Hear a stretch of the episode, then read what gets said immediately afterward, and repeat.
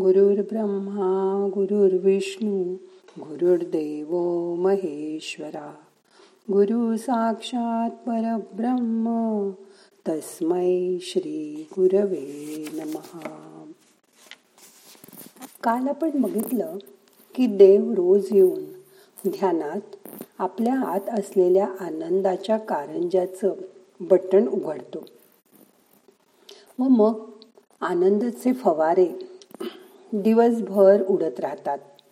पण यासाठी योगानं सांगितल्याप्रमाणे मनात उठणारे तरंग किंवा मनाच्या इकडे तिकडे धावण्याच्या वृत्तीला बंद घालून अवरोध करून त्याला एका विशिष्ट चाकोरीतून किंवा चक्रातून फिरवून मनात उठणाऱ्या चित्तवृत्तींचा निरोध करणे आवश्यक आहे.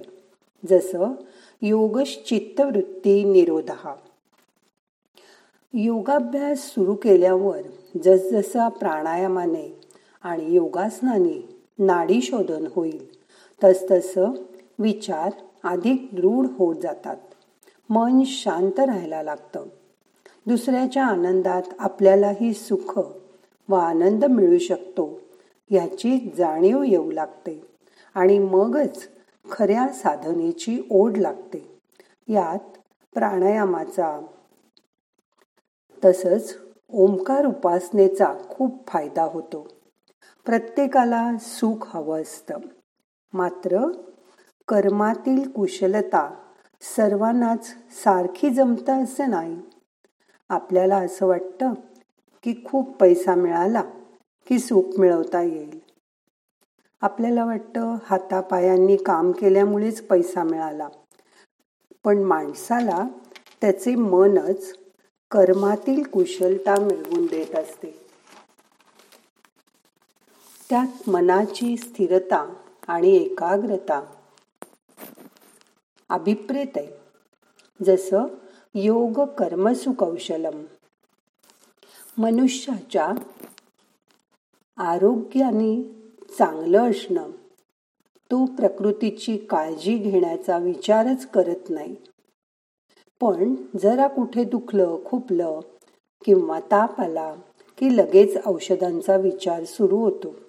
याचप्रमाणे मनस्ताप आणि सांसारिक दुःखाने पोळल्यावर मनावर काही काम करून कुठे शांती सुख आणि आत्मिक समाधान मिळेल याचा शोध घेतला जातो.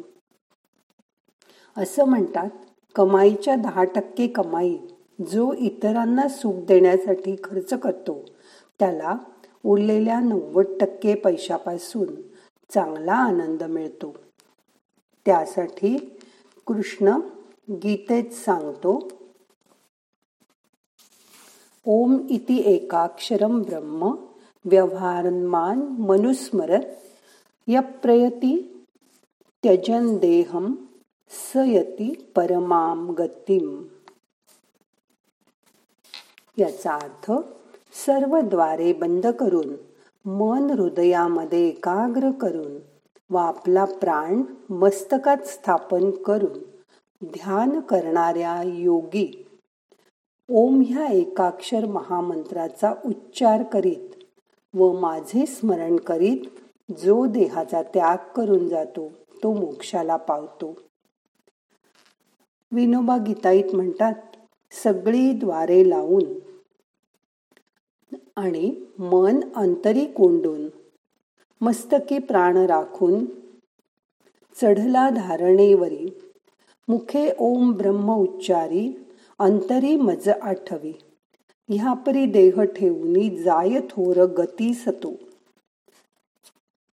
त्यासाठी अंतर्बाह्य शुद्धी आसनं प्राणायाम नाडी शोधन आणि ओंकार उपासना हे मार्ग माणसाची नक्कीच उन्नती घडवून आणतात. आत्म्याला आपण जोपर्यंत ओळखू शकत नाही तोपर्यंत आत्मसाक्षात्कार शक्य नाही. म्हणून काल आपण स्वतःची ओळख करून घेतली. आज आत्म्याची जास्त ओळख करून घेऊया. हे आपलं बाह्य शरीर पाच तत्वांचं बनलेलं आहे. जसं आप तेज वायू अग्नी आणि आकाश. हे सगळे बाहेरच्या जगात आहेत. तसेच आपल्या शरीरातही आहेत. आप म्हणजे पाणी. जसं ते शरीरात आहे जवळजवळ शरीरात सत्तर टक्के पाणी असतं. त्यामुळेच रक्त पातळ राहू शकतं. मलमूत्र विसर्जन करता येतं. तोंडाच्या आत सतत ओलावा राहतो. सूर्याला जसं प्रखर तेज आहे तसंच तेज आपल्या दृष्टीतही असतं. अग्नी म्हणजे जठराग्नी. आपल्याला भूक लागलेली कळते. अग्नी जर मंद झाला तर अग्निमांद्य येतं. मग काही खावंसं वाटत नाही जेवण जात नाही. डोळे हे अग्नितत्वावर चालतात. बाह्य चक्षुप्रमाणेच आपल्याला आंतरचक्षुही असतात.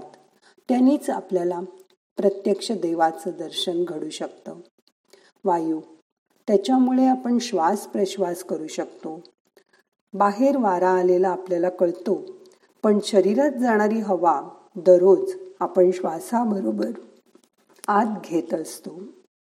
तो आत जाणारा श्वास बाहेर येणारा श्वास लक्षपूर्वक बघितला की वायूचं कार्य शरीरातील कळतं.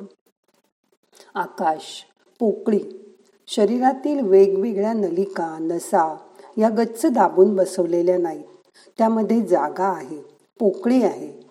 आपल्या भालप्रदेशाला तर चिद आकाशाची उपमा दिलेली आहे. त्यामुळे आपण हातपाय हलवू शकतो नाहीतर जसे पायात गोळे येतात आणि ते सरकल्यावरच बरं वाटतं किंवा क्रॅम्प्स येतात तसं सगळ्या शरीरभर झालं असतं. पण या सगळ्या आकाश तत्वामुळेच सगळे अवयव आनंदाने या शरीरात राहतात. ह्या पंचतत्वांनी होतं बाह्य शरीर. आता आपण आपल्याला आतमध्ये असलेल्या सूक्ष्म शरीराचा पण अभ्यास करायचा आहे. ते आहे तीन तत्वांनी बनलेलं जसं की मन बुद्धी आणि अहंकार. मग आता त्या सूक्ष्म शरीराकडे उद्या बघूया. त्याशिवाय आपल्याला आपलीच पूर्ण ओळख होणार नाही. मागच्या ध्यानात ओंकार साधना करायची आहे. ओंकार साधना करताना मन एकाग्र होणं आवश्यक असतं. माझ्या दोन विद्यार्थिनी मुग्धा भागवत व रश्मी परांजपे यांनी खूप ओंकार साधना केली. इतकी की त्यांनी त्यांच्या योग वर्गाचं नावच एकाक्षर परा असं ठेवलं. त्याचा अर्थ असा एक अशी देवी जिला ओम आवडतो. धन्यवाद मुग्धा आणि रश्मी. मग आता करूया ध्यान. शांत बसा. पाठ मान खांदे सैल करा. हाताची ध्यान मुद्रा करा.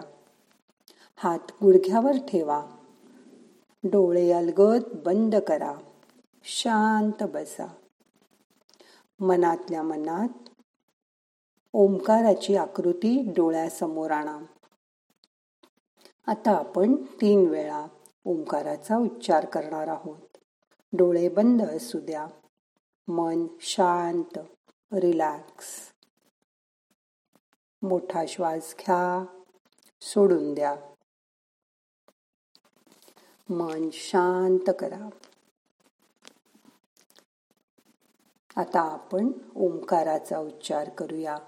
श्वास भरून घ्या.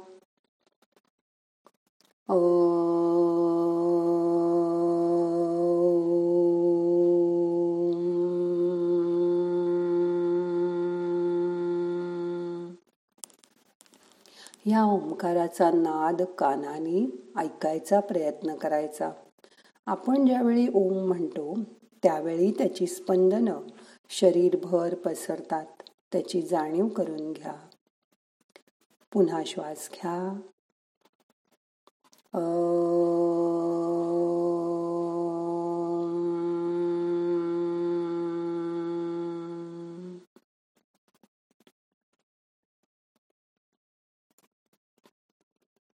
अजून एकदा करूया. श्वास घ्या.